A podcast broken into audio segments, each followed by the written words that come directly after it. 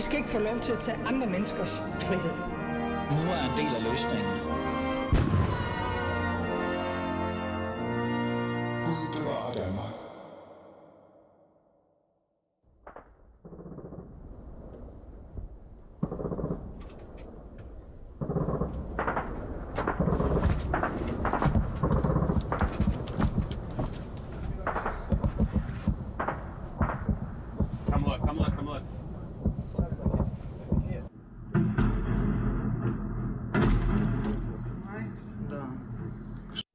Kære lytter, du lytter til Alis øh, Fæderland, som altid, og mit navn er som Ali Aminali. Vi har jo en gæst i studiet. Vi har et emne, vi skal forholde os til. Det er faktisk et meget vigtigt emne, og det er også en vigtig gæst, vil jeg mene, i forhold til integrationsdebatten og social kontrol osv. osv. Men det, I hører her, det er jo ikke lige det. Det her, det er jo krig. Det er jo lyden af krig og ødelæggelse og en russisk invasion i virkeligheden. Og det bliver vi jo nødt til på en eller anden måde at forholde os til i Alice Faderland. Og det kommer vi også til at gøre øh, fremadrettet den næste uges tid. Men vi starter med et perspektiv, som jeg synes er det allervigtigste perspektiv. Et perspektiv, som jeg synes på en eller anden måde nogle gange kommer i øh, af, altså hvad kan vi sige, bagerst, men, men også tredje række, fjerde række. Det er det personlige, den personlige vinkel. Den sådan, os mennesker, vi reelt set sådan, har, vi forholder os til, når vi på en eller anden måde lige pludselig står øh, i en krigssituation. Så derfor så starter Alis Fæderland med at tale om den her russiske invasion, det her forfærdelige, øh, der nu sker i Ukraine, men vi tager det fra et mere personligt perspektiv. Og det er det, vi starter med i dagens program. Så prøv lige at høre med her. Lad os lige få vores første gæst og vores også vigtige gæst ind i studiet. Anna, er du med mig? Det er jeg, Ellie. Anna Gabidov, siger jeg det rigtigt? Ret mig endelig. Det, det går. Det, går. Det er godt. Du er øh, en person, som jeg et eller andet sted med det samme tænkte på, da jeg så den her russiske invasion af Ukraine. Kan du lige sætte ord på, hvem du er, og hvad dit tilhørsforhold er til Ukraine, men også Rusland, for den sags skyld? Ja, jamen, øh, Anna Gabidov. Øh, min mor er dansker, og min far er ukrainer. Øhm, og jeg har øh, boet i, i Ukraine en håndfuld år. Øhm, min familie kommer oprindeligt fra Odessa, men jeg boede selv i Kiev, hvor jeg gik øh, i skole. Øhm, jeg boede der indtil jeg var øh, 12 år, og så kom jeg til Danmark. Øhm, og det var netop fordi, at Janukovic øhm, var kommet til magten, og øh, af den grund, så, øh, så kunne min familie allerede se, at øh, situationen i Ukraine var ved at forværre sig. Blive forværret. Øh, og det her, det er tilbage i 2010-2011. Så et par år inden Majdan-revolutionen virkelig øh, gik i gang. Øh, så allerede der kunne vi, kunne vi mærke, at det, at det blev værre, og af den grund valgte min familie, at vi ikke længere skulle bo i Ukraine, Mm. øh, men at jeg skulle øh, flytte tilbage til Danmark. Øhm, har du, øh, altså, lad mig starte på en anden måde. Hvordan havde du det, da du hørte om, om den her øh, russiske invasion, øh, da det reelt sparkede ind? For jeg tror, vi var mange, der var sådan, okay, der er noget under opsejling, men altså, Putin kan da ikke finde på noget. Altså, han kan da ikke finde på at gøre det her. Hvordan havde du det, du vågnede op og kunne se, at nu var det faktisk en realitet? Altså, det er sådan, på den ene måde var jeg chokeret. Altså, man har de der datoer i ens liv, som, og de tidspunkter, som man aldrig kommer til at glemme. Man kommer altid til at huske, hvor man var henne, og hvad man lavede, øhm, da det skete. Jeg tror, der er mange, der har det sådan med, med for eksempel 9-11, og, og det her, det, det, er så, det er så større end det. Men, men samtidig så, så er det heller ikke et stort chok, fordi at jeg har altid sagt, at siden 2014 har der været krig. Der har ikke været en konflikt i Ukraine. Der har været en krig. Der har været 14.000 ukrainske mænd, som er døde som øh, en konklusion øh, og konsekvens af, af, af, af den her krig, som er, som er blevet ført kun i Østen. Mm.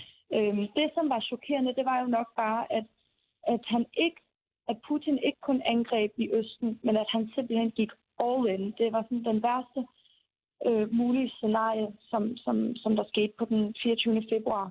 Men det er noget, som jeg har skrevet om de seneste par uger og talt om i flere måneder, hvor vi kunne se, at der var en øh, opskalering. Men, men det, er ikke, det er ikke noget, som kommer som et chok, fordi øh, jeg vidste godt, at han vil angribe. Jeg har talt om det længe, og ukrainerne har talt om det længe, men, men fra vestens side, når man ikke har haft krig tæt på ens sjæl. Og heldigvis for det, at vi er, i generationer nu har, har kunnet slippe for, for krig øh, tæt på os selv, øhm, så, så, så er det klart, at det kommer som en chok, fordi man siger, det kan jo ikke ske i de her tider, mm. øh, når det går så godt i 2022. Men det kan det, og det gør det, og det må vi tage seriøst. Mm. Øhm, Anna, øhm, nu spørger jeg sådan lidt, øh, eller nu spurgte jeg sådan, hvordan du selv havde det, og det er jo noget, øh, som du også sætter ord på. Altså du siger jo, du nævner 9-11, når du siger, så stort chok var det heller ikke, men skalen af det var, var måske mere en chok. Hvad med din, øh, hvad med din familie? Øh, hvordan har de med det med den her situation? Er de også både chokeret, men så heller ikke rigtig overrasket? Ja, det er sådan lidt det, som, som, som man får tilbage. Altså, det er jo klart, det er jo det er frygteligt, det der sker lige nu. Altså, det er folk hjem, som de ser blive bombarderet. Øhm, det er jo rystende at se ens hjemland på den måde, at man mentalt har forberedt sig på, at man aldrig kommer til at opleve ens hjemland på samme måde, og kunne se ens barndomshjem og ens skole og ens arbejdsplads, og øh, man siger farvel til folk, som man måske ikke kommer til at se igen, det ved man ikke.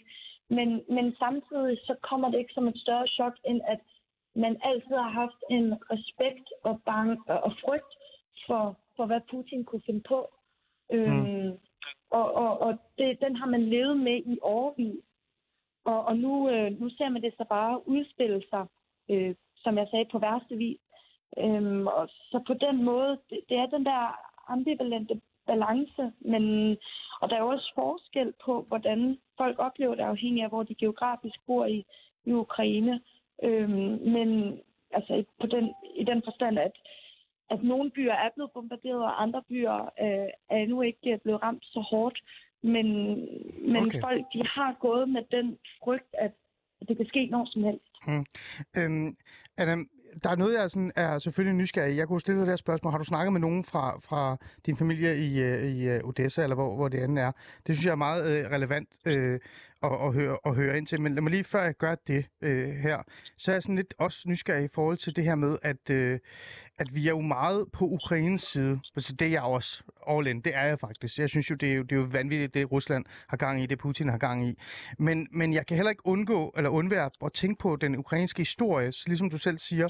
Øh, og jeg ved det også godt, os der har fulgt med i Ukraine bare en lille smule de senere par år, at den her præsident, som så står i spidsen nu, som viser sig også at være og, og kyndig og leve op til præsidentembedet, øh, kan man jo sige. Men det var jo en, øh, ukrainerne på en eller anden måde valgte, fordi de gerne vil have et opgør med, med det elitære.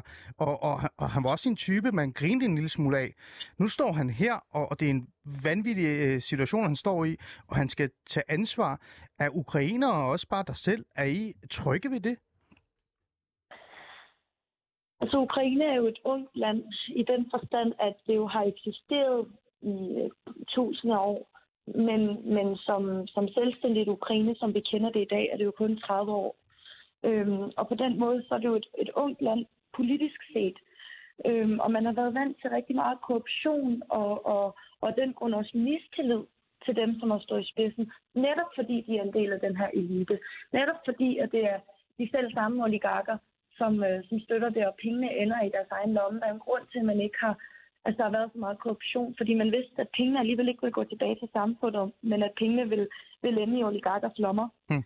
Øhm, og, og selvom Zelensky, han, øhm, han kommer til som, som komiker og som øh, altså fra tv-show, og så, så er han jo også en oligark bag sig, som var selv samme oligark, der, der, øh, der støttede den, den tv-kanal, som han var på hmm. øh, med, med hans serie.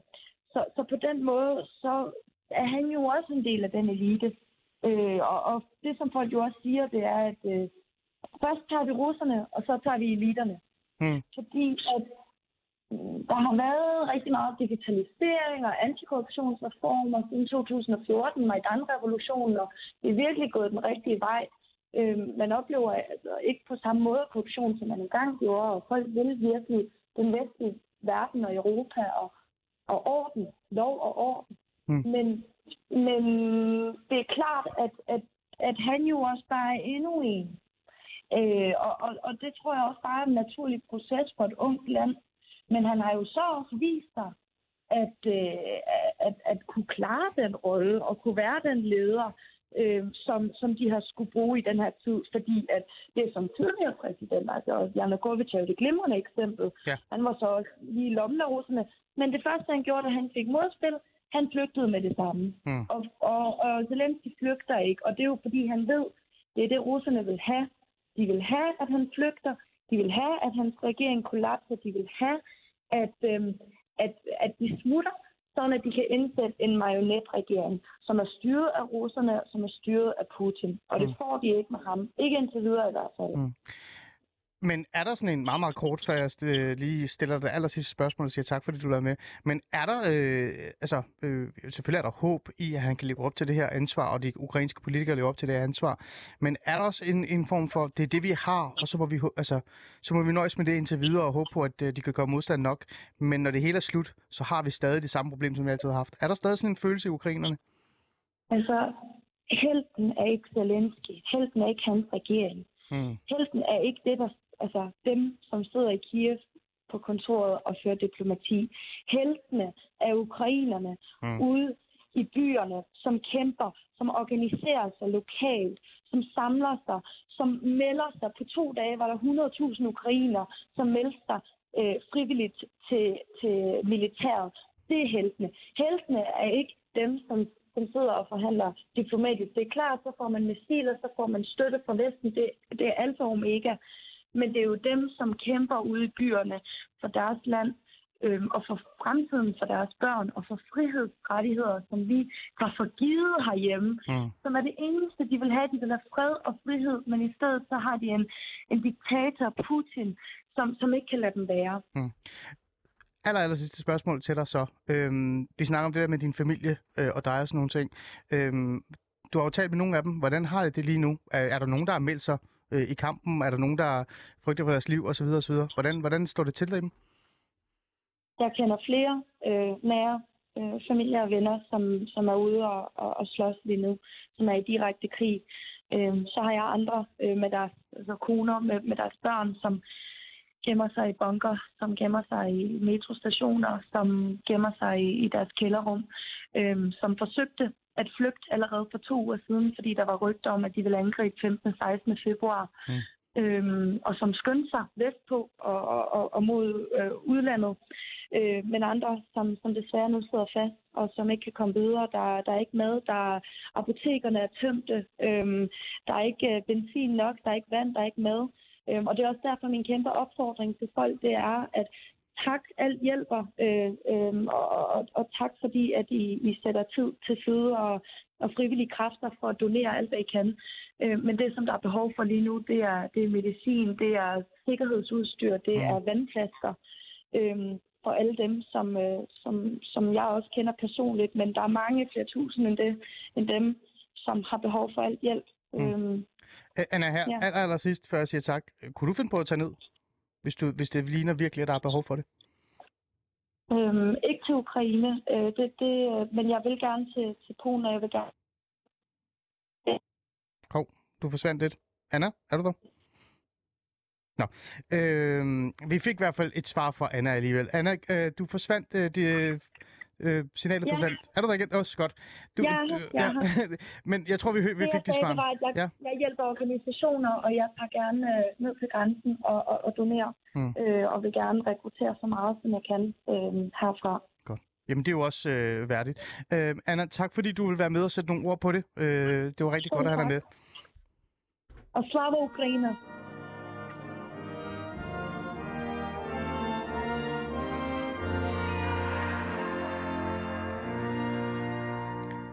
Du lytter til øh, Alice Fæderland, og øh, vi valgte jo at starte med øh, et fokus, som jeg synes er vigtigt at have i hele den her Ukraine, øh, Ukraine øh, og Rusland invasion af Ukraine i virkeligheden. Det er den her øh, personlige øh, fortælling, og hvordan ukrainerne selv reelt set forholder sig til den her hverdags øh, øh, mennesket i bund og grund, og, og hvad er det for en tillid, de har reelt set også til deres præsident, men også øh, fremtiden. Og det fik vi med øh, i forhold til øh, i hvert fald, øh, hvad Anna synes, og, og det synes jeg faktisk var meget vigtigt. Men så er det sagt, og lad os vende os til dagens emne, som også er meget vigtigt. Jeg vil hellere faktisk bare øh, sige pænt goddag til dig med det samme, før jeg fortæller, hvad det er, vi skal tale om. Halima Alabersi, velkommen til. Tusind tak. Tak fordi du vil være med øh, i dag. Mm. Øh, Halima, du er jo i studiet, og øh, det er jo en øh, aftale, vi har prøvet at sætte i gang i noget tid, men Ja. du er jo en travl kvinde, og du rejser meget frem og tilbage, Ja, det så, man så sige. det er jo også godt. Men grund til, at du er her, det er jo fordi, du har skrevet en bog. Nu går jeg Ja. lige hen og henter den, Yes. så vi lige kan...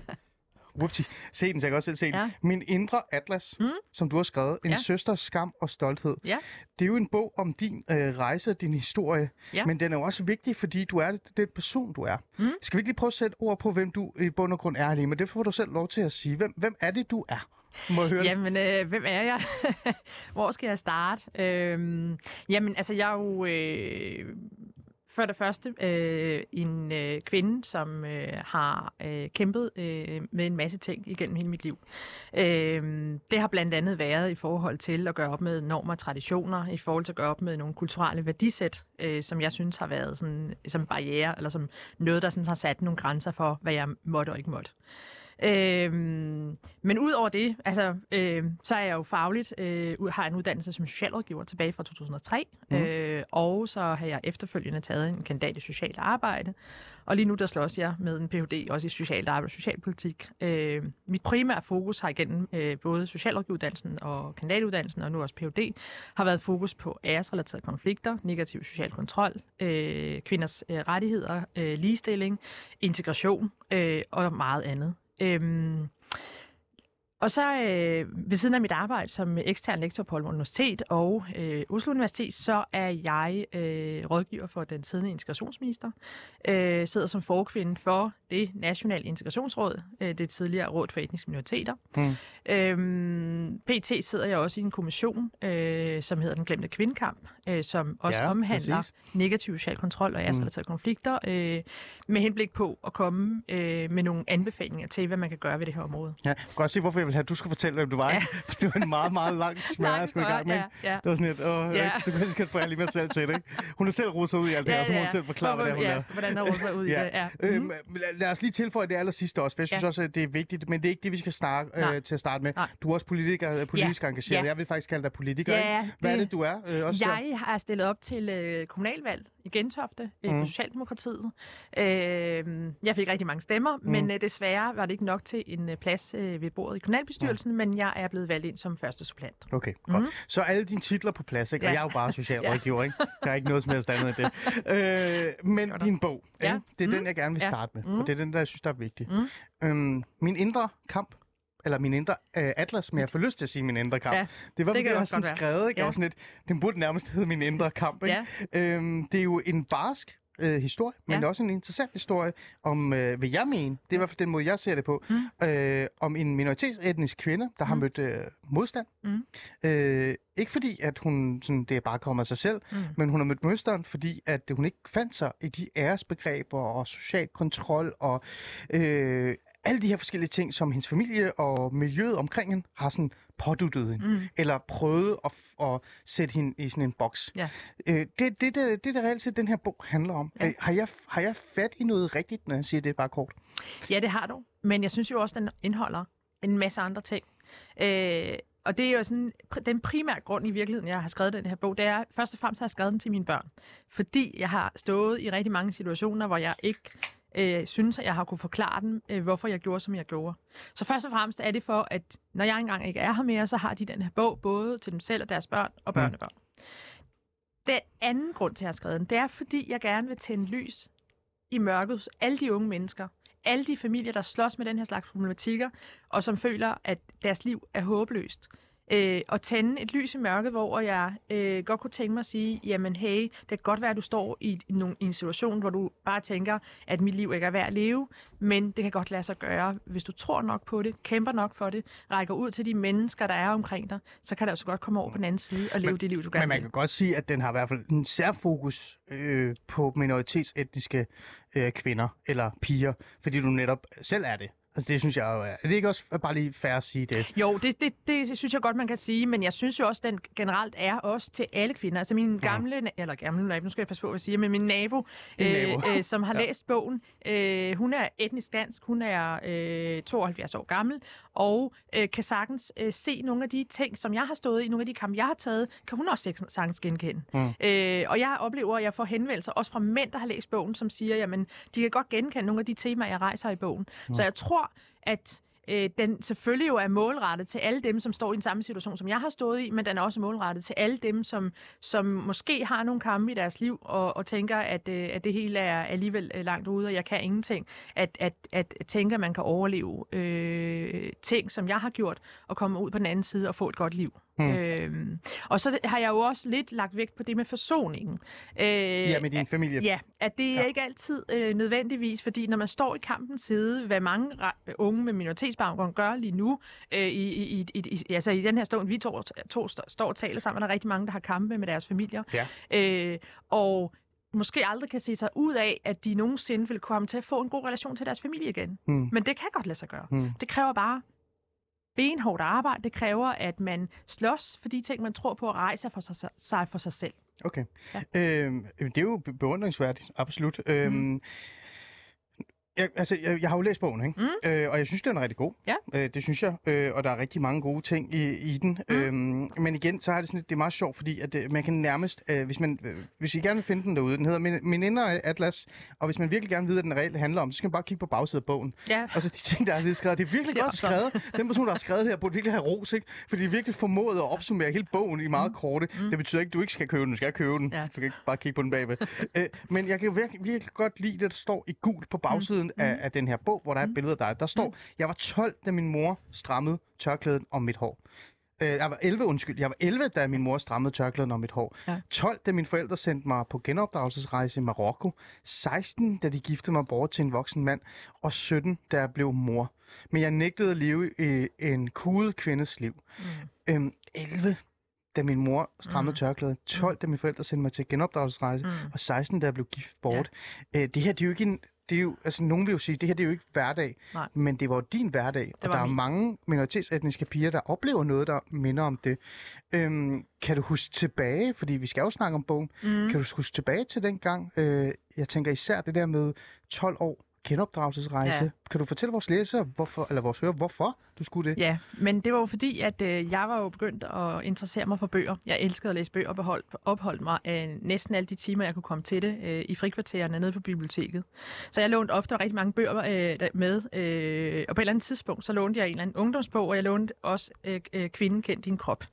Øh, og det fandt jo mine forældre jo ud af. Øh, det er sammenlagt med, at at jeg altid stillede spørgsmålstegn ved ting, de øh, øh, mente var normale, fordi jeg fik jo aldrig nogen forklaring. Ja, øh, det er bare lige så vores øh, lytte kan være med. Mm. Kend, øh, hvad var det for en Kvinde kend din krop. Og hvad er det for en bog? Bare lige. Ja, men det er jo en, en, en, en bog, som jo faktisk er en klassiker, som alle etniske danske kvinder har ja, haft i hånden men på der et er eller andet ikke mange minoritetsetniske Der er kvinder, der kender den, Nej, ja. faktisk ikke. Ja, men, øh, men det er en, en, en, altså en kvinde, som, altså en, en bog, som egentlig fortæller øh, øh, kort sagt omkring Ja. kvindekroppen. Og den fandt Ja. du, og Den- blev ja. nysgerrig, og begyndte Ja. at tænke, Ja. nej, hvad Ja. er det, jeg selv har? Ja, Øh, og Ja. det resulterede i, at dine forældre virkelig blev øh, Ja. bekymrede de blev bekymrede, eller de blev ikke bekymrede, de blev bekymrede, og de, øh, de slog mig faktisk, og, og så øh, tænkte jeg, at jeg vidste jo ikke engang, hvad jeg havde gjort forkert. Jeg Nej. var jo bare nysgerrig, og jeg tænkte sådan, at sikkert en interessant bog, den har jeg lyst til at lære mere om. Og fordi det var ikke noget, vi snakker om derhjemme. Altså øh, krop og seksualitet, Nej, eller det noget som helst. bogen. Det er der ikke noget, man snakker altså om, nej. ikke lukket. Det var en lukket verden, og det var jo noget det, der gjorde mig nysgerrig. Sammenlagt med, at som sagt, at jeg altid stillede spørgsmålstegn ved de ting, som jeg øh, skulle gøre derhjemme, og hvorfor skulle mine brødre ikke deltage, hvor skulle jeg, og alle de her ting.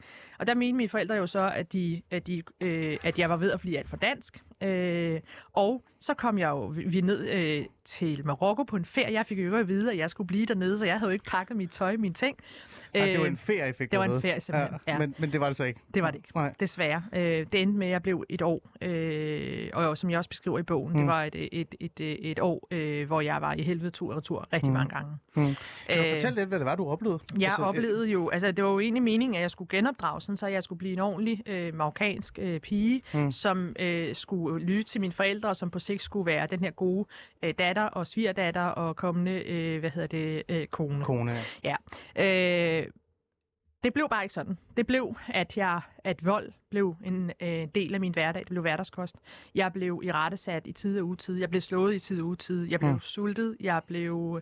Og til sidst øh, fandt jeg øh, ud af, at okay, i stedet for at blive banket fra morgen til aften, så, så stak jeg simpelthen af om morgenen, inden øh, de andre stod op, og så fik jeg måske øh, fat i et stykke brød, og så øh, vandrede jeg rundt i, øh, i Atlapsjergene, simpelthen. Øh, Okay. Indtil, om, og jeg var jo egentlig... Altså, når jeg tænker tilbage på det, så tænker jeg sådan, hvad jeg ikke kunne have udsat mig selv af fare, og hvad jeg ikke også oplevede af ting og sager, mm. øh, da jeg var dernede på egen hånd, fordi jeg er 12 år, øh, og som aldrig nogensinde har været øh, alene. Mm. Altid været sammen med mine forældre, og min familie og mine søskende, lige pludselig til at befinde mig på, på egen hånd i Marokkos øh, Atlasbjerg. Mm. Hvordan øh, kom din, og det lyder jo grotesk det her, øh, Mm. alene når jeg tænker Mm. på det, mm. at jeg stiller dig det her spørgsmål. Ja, ja. Men hvordan kom så din familie til den konklusion, at nu var du genopdraget nok, og nu De- skulle du hjem igen? Det men lyder jo det, skørt, det gjorde de jo det ikke. her, ikke? Det, var, det gjorde de jo ikke, fordi at det var faktisk, øh, fordi jeg var tæt på at dø. Jeg mistede, jeg tabte mig rigtig, rigtig meget, og, øh, og begyndte at mistrives rigtig meget, sådan så at jeg øh, bare, til sidst bare lå ned. Ikke indtog føde, ikke ville snakke, ikke ville rejse mig op fra, fra, fra jorden der, hvor jeg lå. Mm. Og det var så min moster, øh, det her jeg er hende evigt taknemmelig for, som skrev et brev til min mor og, øh, og spurgte hende, jamen øh, øh, enten så kommer du og henter din datter, eller så kan du komme og hente hende i en kiste. Ja. Øh, og det var simpelthen, tror jeg, og jeg tror simpelthen, at det var, jeg var tæt på at, at dø mm. dernede, øh, fordi at jeg var så afkræftet, og psykisk var jeg fuldstændig, altså jeg var, øh, hvad kalder man det sådan øh, der, når man trækker sig helt ind i sig selv, det hedder et eller andet bestemt psykologisk brev, jeg kan huske. Øh, dissociering. der er forsker, dissociering, dissociering, det hedder ja. dissociering, ja. ja. Øh, og, øh, og, og det betød jo så bare, at jeg øh, nok ikke havde lyst til at leve mere. Mm. Øhm, og jeg tror, det, det var det, der var udslagsgivende, at det her brev var så øh, en del uger undervejs. Det var før Mm. mm. øh, smartphone og Ja, ja. WhatsApp og alle de Ja. der tings Ja. øh, tid, Ja. så, så det tog lige nogle uger. Mm. Øhm, Ja. og så Kan du huske det? Altså, kan du huske det, de sidste øjeblikke, de sidste dage, de Ja, sidste måneder der, hvor du Ja. nærmest selv... at Det lyder som om, du havde opgivet. Altså, det du, havde jeg også. ja. Det havde jeg også. Altså, jeg, Kan du huske, hvordan du havde det? Altså, øh, Øh, jeg, jeg havde det simpelthen så dårligt, at jeg øh, altså i, i, i hele forløbet tænkte jeg sådan, hvad er det egentlig, jeg havde gjort dem? Hvorfor, hvorfor er det mig, der blev efterladt? Altså godt nok blev min bror, øh, blev min bror, storebror dernede, men han var der lige i halvanden to måneder, og så blev han så hentet hjem igen, fordi der havde han ikke lyst til at være. Jeg, havde, jeg fik ikke den mulighed. Så jeg, jeg tænkte sådan, hvad var det egentlig? hvad var det fordi, gjort forkert? hvad det, jeg har gjort forkert, og hvorfor, hvorfor el, altså, elsker de mig mindre, end de elsker min søster og så videre. Men, men nu, altså, når jeg sådan ser tilbage i bagspejlet, så tror jeg simpelthen bare frygten for, at jeg øh, endte med at gøre et eller andet, som egentlig stræd mod det enorme værdisæt, som, som de er vokset op med, som de kommer med, der, der var det udslagsgivende. Mm. Og jeg tror ikke på, at de, at de, har, været, altså, at de har været onde og tænkt, "Nå, men nu skulle vi rigtig øh, gøre skade på vores datter. Øh, det, det, det, den øh, forklaring, den er, sådan, den er gået helt væk fra, fordi jeg tænker, det, det, kan, det kan man umuligt, og nu er jeg jo selv mor, så jeg tænker, at, øh, Det at kan man umuligt det kan man med umuligt være. Okay. Øhm, ja, jeg har måske en anden holdning, men lad os Ja. lade være med, jeg skal Ja, ikke... Øh, nej. Øh, så lad os hoppe til, øh, for jeg kan rigtig godt lide at bruge den her, og det Ja. passer også meget godt i forhold Ja. til bogen også. Mm, ja. Øhm, 16, lad os hoppe til 16 år. Ja. Øhm, der er ellers nogle rigtig gode billeder også, Ja. ja. jeg er faktisk vild med det her billede Ja, også. ja. Øhm, der er 16 år, Mm. øh, og du skal giftes. Ja. Så er vi tilbage til et, et sted, hvor man igen må sige, at øh, du har selvfølgelig oplevet social kontrol og Ja. alle de her Asperger Ja. gennem din, øh, din Ja. barndom. Ja. Men så er vi igen et, et sted, hvor man virkelig må sige, her sker der igen noget voldsomt. Ja, ikke? ja, ja. Øh, kan du fortælle os, hvad det var, der skete der? Og hvad, hvad, altså, vågnede du bare op en dag og fik at vide, at nu skulle du giftes med, med Mohammed eller et Nej. eller andet? Nej, det, det gjorde jeg ikke. Altså, det var noget, der var undervejs i, i en proces allerede faktisk der, da jeg kom tilbage fra Marokko. Fordi da jeg kom tilbage fra Marokko, så øh, sagde min far til mig, at jeg skulle sige hende i skolen, at jeg ikke øh, ville øh, gå i skole mere. Altså, nu, nu var jeg ligesom Som kommet til... 12-årig, 13-årig må det så være. Ja, som, det er Ja. omkring 13 år. Ikke? Øh, men det øh, gjorde jeg jo så ikke. Altså, jeg kunne jo tale lidt bedre dansk end han, så jeg fortalte dem, at jeg gerne ville gå i skole, men min far sagde, at jeg skulle blive hjemme. Øh, og det var der jo ikke tale om, for der var jo skolepligt i Danmark. så, Heldigvis. Ja. Ja. Så, så, øh, så jeg øh, kom i skole, og jeg og, og den, altså, den straf, jeg føler, det er at have været dernede i et helt år, øh, den begyndte at, at komme tilbage som et oprør fra min side. Okay. Øh, jeg begyndte jo alle mulige ting, og jeg begyndte altid, jeg begyndte at sige dem imod, jeg begyndte at være provokerende, jeg begyndte at blive væk, øh, Mm. at blive længere over i skolen, jeg, øh, Mm. og jeg reagerede også over for skolen ved, og jeg begyndte sådan at have en, en, en øh, hvad hedder det, en, øh, en, en adfærd, der udviste, at jeg var i mistrivsel. okay. Øh, Altså udadreagerende adfærd? Eller Ja, både du ud trak og det? gerne. For, altså, jeg stjal jo fra, fra, fra de andre, andre børn i klassen, og jeg tog deres madpakker, og så smed jeg den i skraldespanden, manden, og, Okay, ja. Du øh, viste, at der og var jeg noget, der tog, var galt. øh, jeg stjal ja. Ja. en lærers pung og smed den i en container øh, uden for skolen Okay, og sådan noget. ja. Øh, men, Okay. øh, men, men den, blev ikke fanget, desværre. Nej. Øh, hverken, altså min, min klasselærer siger jo nu, altså hun er blevet interviewet i forbindelse med den her bog, Ja. at øh, hun forsøgte jo at gøre rigtig mange ting for mig, men det var, hun, det, det var bare ikke lykkedes. Mm. Og det øh, gjorde jo så, at... Ja, jeg bliver faktisk nysgerrig her. Det lykkes ikke. Hvad er hendes konklusion på det? For jeg har det sådan lidt, når en 13-14-årig, kom, eller en 13-årig kommer hjem fra at været mm. væk Mhm. et helt år, Ja. viser, at den her adfærd øh, er øh, ud, meget udadreagerende i virkeligheden. Mm. Øh, man må jo sige, altså hvis man kender fadet godt nok i forhold til det, Ja. den måde, børn reagerer Ja, ja. på, det er jo et råb om hjælp Ja. i virkeligheden, det ja, her, ikke? Ja, ja. Øh, hvad var hendes øh, begrundelse for, at, at det kunne hun bare alligevel ikke? Altså, hun havde forsøgt at snakke med min far over flere omgange, uden at jeg havde vidst det, øh, for at Okay. forhandle sig, kan man sige, til nogle flere friheder på min vegne. Nogle gange var det lykkedes hende, og jeg husker ikke at no- nogensinde, jeg har været med på nogen skoletur. Nej. Øh, men hun siger, at øh, hun havde forsøgt at forhandle med min far, men det ville så åbenbart ikke lykkes hende. Okay. Øh, men jeg synes jo ikke, altså jeg, jeg husker jo tydeligt faktisk, lige inden jeg blev gift, så ringer jeg til hende og siger til hende, øh, at mine forældre ved at gifte mig væk, og, og det har jeg ikke lyst til. Så siger hun så, jamen så kan du komme hjem til mig, så kan vi finde et eller andet sted, hvor vi kan an, øh, anbringe dig. Og jeg bare sådan, jeg var hvad, 14, 14 halv der på det tidspunkt, der er de der forlovelsesplaner, og tænkte sådan, jeg går jo ikke bare hjem til min lærer og, og banker på døren og siger, at nu skal hun anbringe mig. Nej, det, det ville faktisk ende værre for dig, hvis Øh, ja, det var det ikke, ja, så blev ja, det ikke? Ja, ja, præcis. Så, så Øhm. det, det blev ikke så, til så meget, og jeg synes jo også bare det der med, at jeg var væk et helt år, øh, uden at, der, at jeg blev hentet hjem. Altså, øh, jeg kom, var væk et år, så kom jeg tilbage, og så startede jeg i, øh, i klassen i året efter, øh, som om der ikke var sket noget som helst. Mm. Og, det, øh, og jeg tror, altså jeg ved også bare, at der er sket mange øh, ting i dag. Altså dengang, det var jo efterhånden været en øh, 30 år Ja, siden. vi er et noget, andet sted, det vil jeg Ja, gerne have det ja, kendt. ja. Men, men det er stadig interessant at høre, Ja. hvad, hvad du har oplevet Ja, i virkeligheden. ja. Men så siger du allerede der, ikke? der var vi i gang med den her. Og så lad os lige spole frem til, som vi, hvis Ja. vores, der var Ja. 16 år og skulle Ja. gifte sig bort. Ja. Øh, som jeg sagde, det er jo Ja. ikke noget, der bare lige er dukket op. Øh, hvordan, hvordan fandt du ud af det? Altså sådan lidt, nu var det, nu er du nået der, ja, hvor du men skulle giftes. øh, fordi at, øh, at jeg, jeg hører jo, altså min, min øh, altså det, det var helt, det var faktisk helt konkret, fordi at øh, en af Ja. ja. mine øh, forældres øh, venners datter skulle giftes, og hun var 18 år på det tidspunkt og havde fået en ægtemand, og så var der en anden mand, som var sådan på frie fødder.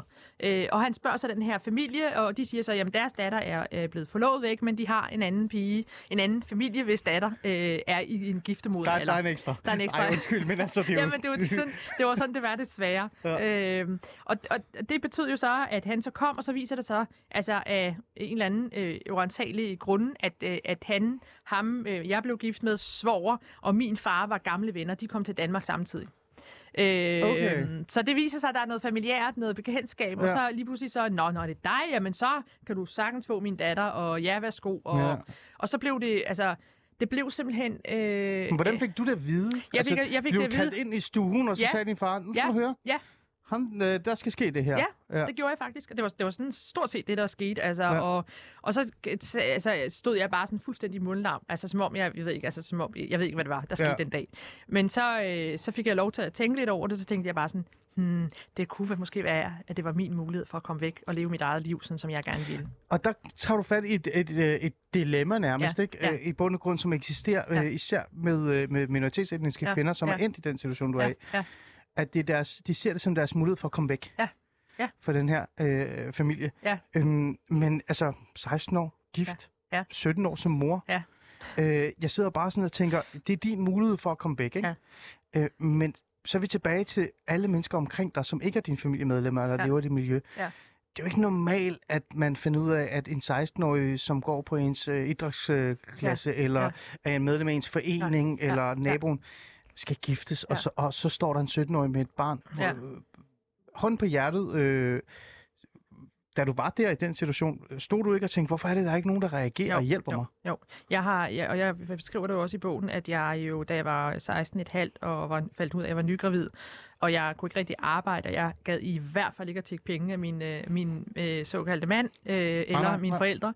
Så jeg henvendte mig jo på Socialcenter Blågård øh, og bad om hjælp. I København? Øh, ja, jeg, Ja. Bad, jeg bad faktisk jeg bad om økonomisk hjælp, men det jeg faktisk bad om, det er at få noget hjælp til at Altså, at nogen kunne hjælpe mig. Øh, Jeg stod lige pludselig der med at være gravid og med en fremmed mand, og, øh, og, og, og Ja, anede ja. ikke, hvilken vej jeg skulle gå i mit liv. Og jeg befandt mig så i København. Jeg var vokset op i, født i Hedehusen og vokset op i Roskilde. Ja. Og så lige pludselig fandt jeg mig i, i Storkøbenhavn og anede ingenting. Mm. Og var Ja, lukket inde ja. i, i, Ja, i en og hvordan, hvor, hvad var reaktionen? Hvad var hjælpen til, der, der kommer en 17-årig, 17-16-årig øh, øh, kvinde ind? Ja, reaktionen var, at jeg har ikke krav på økonomisk hjælp, og jeg har heller krav på an- anden hjælp, og jeg husker helt tydeligt en episode, hvor at jeg var så kodekvalt øh, og var stort set højgravid. Jeg tror, jeg var om otte måneder henne. Og hvor jeg satte mig på en stol og sagde, at jeg vil gerne tje- snakke med chefen, fordi jeg har altså læst øh, øh, hvad hedder det, øh, loven, og jeg ved, at jeg har ret efter 3. Øh, øh, 12. svangerskabsuge, så er man, bliver man øh, betragtet som, øh, som øh, for forsørger. Mm. Øh, men det fik jeg ikke lov til, og så blev jeg faktisk øh, øh, smidt ud af en vagt. Øh, og øh, jeg var 16,5. Øh, og så... Øh, Ja, så bliver jeg simpelthen smak- smidt ud af den her vagt, og bliver er fuldstændig grødkvalt. Men det var og, voldsomt. øh, og, og, og, og tager hjem, og så øh, ringer øh, klokken 7-8 om aftenen, fordi jeg, jeg er altid hjemme og har ikke nogen løgn og kan ikke gå ud. Så ringer det på om aftenen, og jeg ved ikke, hvem det er, der ringer på, fordi min, øh, min eksmand han er på arbejde. Og Mhm. så er det den sociale døgnvagt. Jeg er jo, huske på, jeg er 16,5, så Mhm. jeg er jo stadig øh, ikke myndig. Og, øh, Nej, nej, øh, og mor og hør- far bestemmer ja, stadig. Præcis. Ja. Så jeg bliver øh, øh, kontaktet af to øh, medarbejdere fra den sociale døgnvagt, som banker på. Jeg vidste ikke lige, om jeg skulle lukke dem ind eller ikke, men ender som jeg lukker dem ind. De kommer så op i lejligheden. Sidder øh, jeg der i vindueskarmen og er fuldstændig øh, grådkvalt og føler mig ydmyget og ikke øh, kan få den hjælp, jeg har brug for. Og så kommer de og snakker i 7-10 minutter. Om vi kommer bare for at tjekke, at du er okay. Og ja, vi er blevet øh, underrettet ved Socialcenter Blågård med den her episode. Mm. 7, 8, 10 minutter, så er de ude af døren Og så er igen. ude af døren igen. Og så hører jeg ikke noget fra dem. Nej, hvordan var reaktionen fra dine forældre? Jamen, der, der var ikke nogen relation. Jeg havde ikke nogen kontakt med hende. Nu var det, jeg var jo ligesom min øh, nye mands Ja. ja. ansvar. Men din mand reagerede ikke ved at, at, at kontakte dem, eller Nej, øh, h- nej. hvordan reagerede han over for dig, at du øh, at lige pludselig var der sådan noget? Jamen, han var, øh, han, han var, øh, han var lidt ligeglad, tror jeg. Okay. Ja. Hvorfor? Fordi øh, han havde Øh, kontrollen, kan man sige. Ja, ja, altså... Ja. Der, var jo, ikke- der skete nej, jo ikke noget. Nej, der skete jo ikke noget, og jeg, han, altså, han mente, at jeg havde det, jeg havde brug for, og øh, der var mad på bordet, og, Ja, og, øh, og så er det videre. og jeg havde et tag over hovedet, og så, så Ja. ja. sker der ikke mere. Ja. Ja. Du er jo ikke den der 16-17-årige øh, kvinde længere, vel? Nej, det er jeg så Det må ikke. man sige. Ja. Og du er heller ikke den 12-årige pige, der er blevet sendt på genopdragelsesrejse. Nej, nej. Og du har heller ikke tørklæde på. Du står her foran mig. Ja. Øhm, nu er du et helt andet sted. Ja. Øhm, hvad hedder det?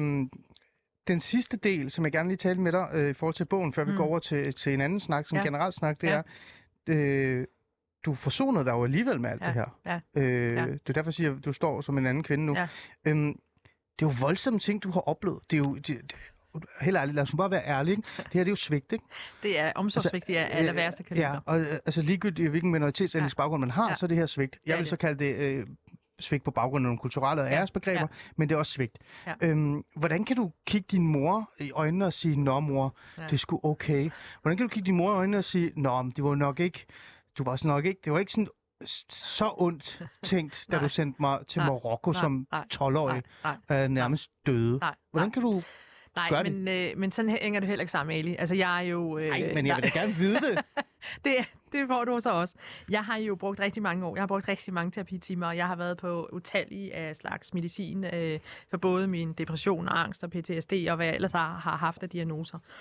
Jeg har bare tænkt, øh, at jeg har valgt at tilgive dem for, ikke for deres skyld, men for min egen skyld. Hmm. Fordi jeg var fyldt med vrede og bitterhed, og kunne ikke komme videre i mit liv. Der var ikke plads til andet end at gå og være vred og bitter på. Både hvad de har budt mig, hvad livet har budt mig, alle de ting, jeg har, jeg har, jeg har mødt i- igennem mit liv, øh, gjorde mig bitter. Og det gjorde simpelthen, at jeg i nogle år bare øh, var ekstremt destruktiv. Både i handlinger og i ord og, og på alle mulige andre måder. Det gjorde, at mit liv st- fuldstændig stoppede. Så du gjorde det for din egen skyld? Jeg virkelig? gjorde det simpelthen for min egen skyld, og det er noget, der kan anbefales. Det er ikke noget, der er nemt at gøre, og det er ikke ens betydende, men jeg har glemt det, der er sket. Det er, lige, det er nærmest som, at der er terapi øh, Ja. over for mig lige nu. Det er nemlig rigtigt der. jeg hører. Man glemmer, men, altså det er jo ikke fordi, jeg har glemt det, det er ikke fordi, jeg har øh, anerkendt det, de har gjort, eller at jeg respekterer det, de har gjort. Men jeg har Eller, men tilgivet forstår du det? Øh, jeg kan forstå til dels nogle af de ting, de har gjort, fordi jeg tænker, de kommer fra øh, et, et, et landsbysamfund i Marokko er blevet placeret her for 30 år siden, hvor udviklingen simpelthen er gået stå for dem. Mm. De hverken udvikler sig med, med hjemlandet Marokko, mm. eller, øh, undskyld, de har ikke hverken udviklet sig med hjemlandet i Marokko, men de har heller ikke udviklet sig med, med det danske samfund. Mm. Så det er sådan på en eller anden måde gået i stå. Ja. Øh, og det er jo ikke nogen undskyldning, men jeg forstår, hvorfor de har handlet, som de har gjort. De har handlet i frygt for at miste mig til noget, de ikke ved, hvad er. Så du siger, at der er forskel på at forstå, hvorfor dine forældre ja. har gjort, som de ja. gjort, hvorfor de ja. reelt set har sat deres æresbegreber ja. højere ja. end din ja. trivsel, ja. og så acceptere. Ja, og respektere. Der, og respektere. Det, der er himmelvidt øh, forskel, synes jeg. Okay.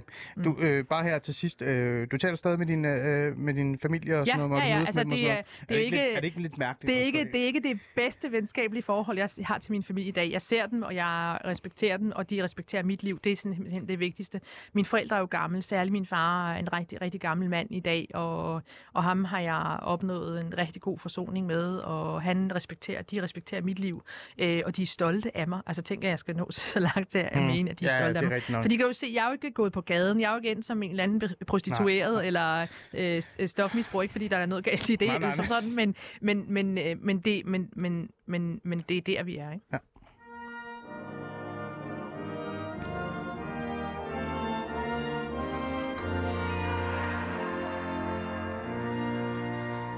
Du lytter stadig til Alis Fæderland, og mit navn er som altid Ali Aminali. Jeg har en øh, meget vigtig person i studiet.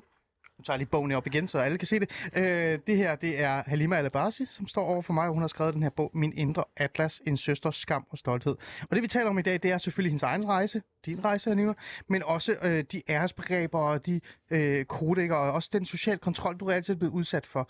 Og grunden til, at vi gør det, det er jo fordi, at, at det her, det gælder også for rigtig mange andre kvinder. Det er jo ikke mm. kun dig. Mm. Øh, man kunne godt kalde dig, nogen vil jo kalde dig for en rollemodel, men, men du er jo en rollemodel i den forstand, at du har oplevet noget, mange andre også har oplevet, og så taler du højt mm. om det. Det er jo ikke, fordi du har vundet verdensmesterskabet i fodbold, det er ikke derfor. øhm, og og det, er jo, det er jo det, der er meget interessant ved det her. Øh, nu har vi brugt de første halve time på at tale om, hvad den her bog din rejse og så videre. Og jeg vil bare lige sige, kære øh, fædrelandslytter, I, I ved det jo godt, jeg glemte jer lidt, men det var fordi hele den her Ukraine-ting virkelig, den, den pårørte mig, altså den, øh, den rørte mig faktisk, det er det, jeg skal sige, øh, rigtig meget, da vi havde Anna med i starten. Men I kender jo nummer. Ring eller skriv ind, hvis I har lyst til det. I hvert fald skriv ind med sms'er. 92 45 99 45, hvis I har spørgsmål. I er meget velkommen.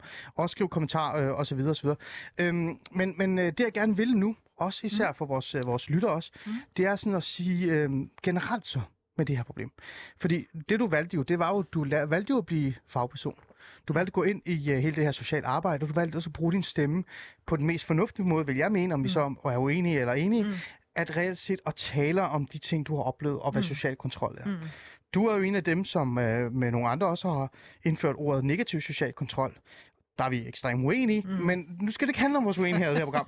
uh, men, men du gør det jo for at sætte fokus på det. Mm. Uh, det her problem, mm. med, at der er unge med minoritetsetnisk baggrund, der oplever social kontrol. Mm. De oplever det her med, at der er nogle æresbegreber, fagpersoner, folkeskolelærer, pædagoger, øh, deres egne venner ikke forstår. Mm.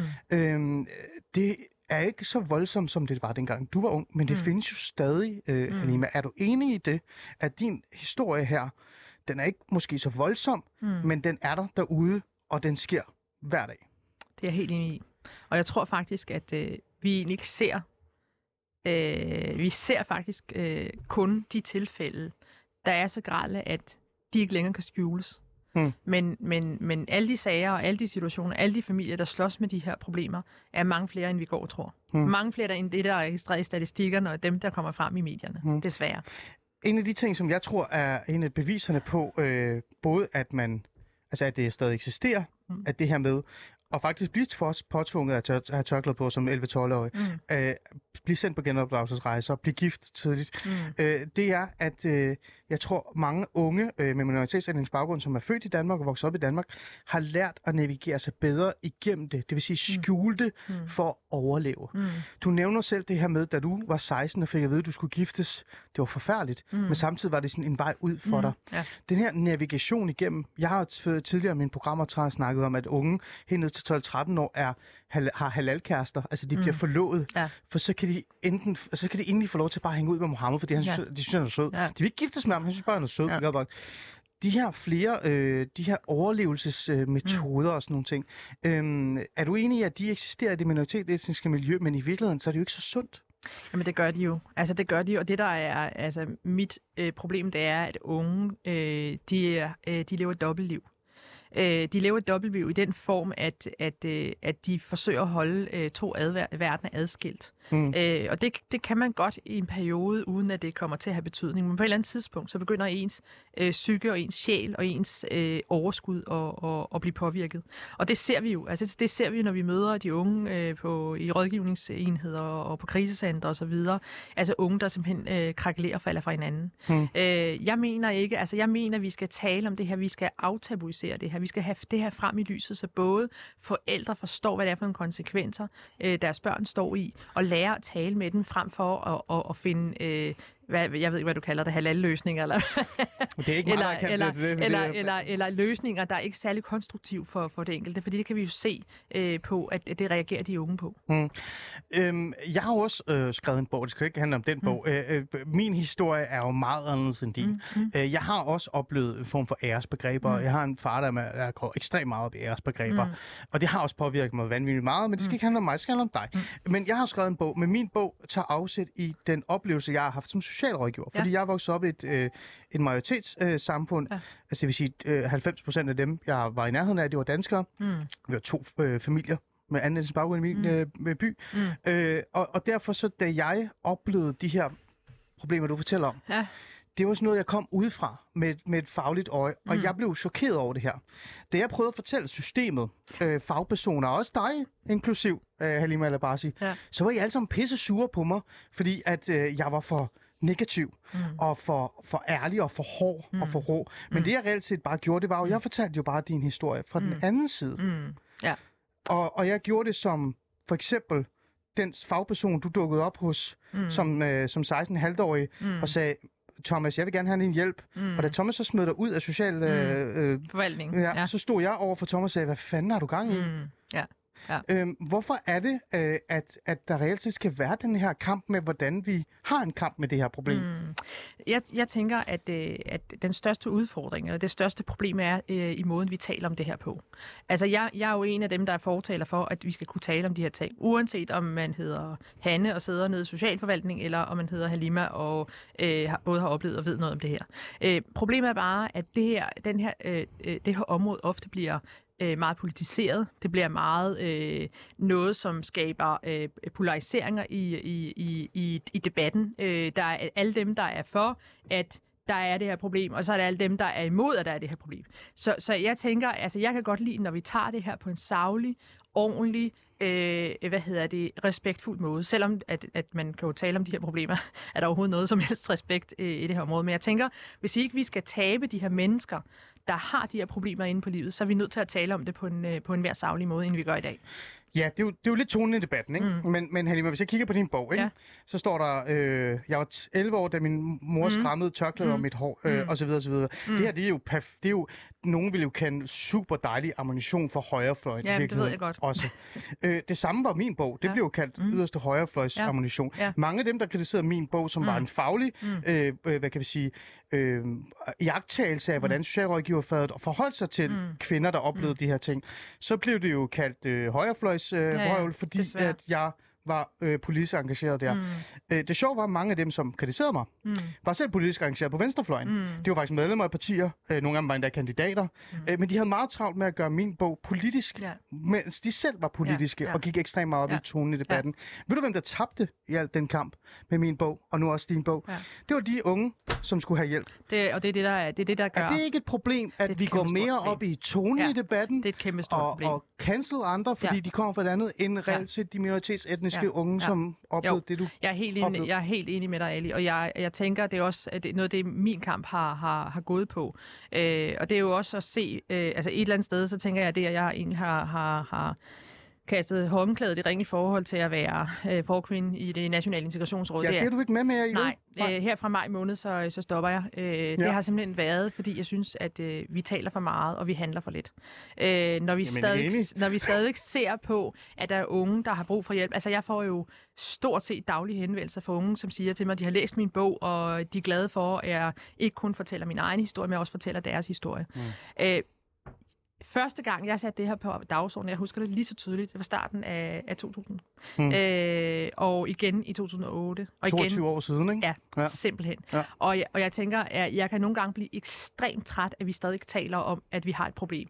Og nej, vi stadig taler om, om vi har et problem, eller om vi ikke har et problem. Eller tonen. Eller tonen. Ja. Øh, og jeg tænker, at, øh, at hvis vi kan få det her over i at tale, øh, tale om det og finde løsninger på en savlig øh, måde, der stiller krav både til dem, der udøver det her, men også giver dem noget hjælp til, hvordan de kan øh, lære at navigere i at være forældre eksempelvis i det danske samfund. Hmm. Og der er vi bare ikke nu. Når vi har socialrådgiver ude i landets kommuner, der går, stiller sig øh, øh, sådan fuldstændig øh, modløse og målløse over, når de møder øh, Fatima, der kommer og banker på døren og siger, at hun oplever de her ting, så har vi imod væk et kæmpestort problem. Hmm. Jamen, jeg er jo enig med dig. Altså, øh, 80 procent af det, jeg skrev om, det var jo reelt set øh, forsøg på at forklare, hvad for nogle løsninger der kunne være. Mm. Øh, men igen, det skal jo ikke handle om min bog, men det Nej. skal handle om det der, øh, den debat, det så skaber. Mm. Øhm, nu spørger jeg dig bare ærligt så. Mm. Øh, fortryder du så reelt set, at du ikke har haft mere fokus på de her løsninger? Fordi jeg kan jo huske, øh, jeg, altså, prøv at, høre, øh, jeg har holdt fuldt dig længe, mm. rigtig lang tid, mm. også før jeg blev socialrådgiver. Mm. Og jeg synes jo, det var interessant, fordi du altid havde fokus på de her, på de her løsninger. Mm. Fortryder du nu her, når du står her, at du ikke bare havde været mere engageret i den faglige løsningsorienterede debat, end debatten om tonen for eksempel? For den var du også med i mange, meget lang tid. Øh, jamen, jeg synes faktisk, at jeg gør begge dele. Øh, jeg arbejder jo fagligt med det her. Jeg underviser kommende socialrådgiver, både i Danmark og i Norge. Jeg holder foredrag. Jeg bidrager til konkrete løsninger til, hvordan man kan løse de her problemer. Jeg synes også, når jeg ser på øh, mit bidrag til den offentlige debat, det har delvis været omkring, øh, at øh, vi skal øh, bevare en god tone, ja, men det har også, øh, fordi det er også en, det er stor del af løsningen. Det er en stor del af løsningen, at vi handler konkret og ikke tænker, taler om det her som et, ja. men politisk Halima, agenda. Halima, ved du, hvad jeg ønskede, at du havde brugt mere tid på? Ja, lad mig høre. Øh, jeg ønsket, at du havde brugt mere tid på at fortælle mig og mange andre minoritetsetniske baggrund, mm. hvordan vi kan forsone os med vores forældre, Ja, men det vil jeg gerne. end at tale med mig om, hvordan tonen i debatten Ja, var. ja men det og vil det er jo gerne. en af de ting, jeg tænker, der er interessant ved dig. Mm, mm. Øh, og det er jo derfor, jeg blev, og jeg nu siger det ærligt til dig, mm. jeg blev faktisk skuffet, mm. dengang, at vi begyndte at have en, en, en diskussion omkring min bog. Mm. Øh, da jeg læste din bog, der synes jeg, det var super god og super mm. interessant, og jeg synes, der er rigtig meget at hente i. Mm. Men jeg, kunne også, jeg sad også tilbage med sådan en idé om, hvorfor var det, der var så meget modstand, når mm. der en, endelig var en socialrådgiver med minoritetens mm. baggrund, der bare åben ærligt sagde, hvad han oplevede i hans, mm. hans hverdag. Mm. Øhm, men, men lad det ligge, det er en mm. anden snak. Mm. Øhm, Halima, vi har jo brugt vores tid. Vi har Yes. været igennem din bog.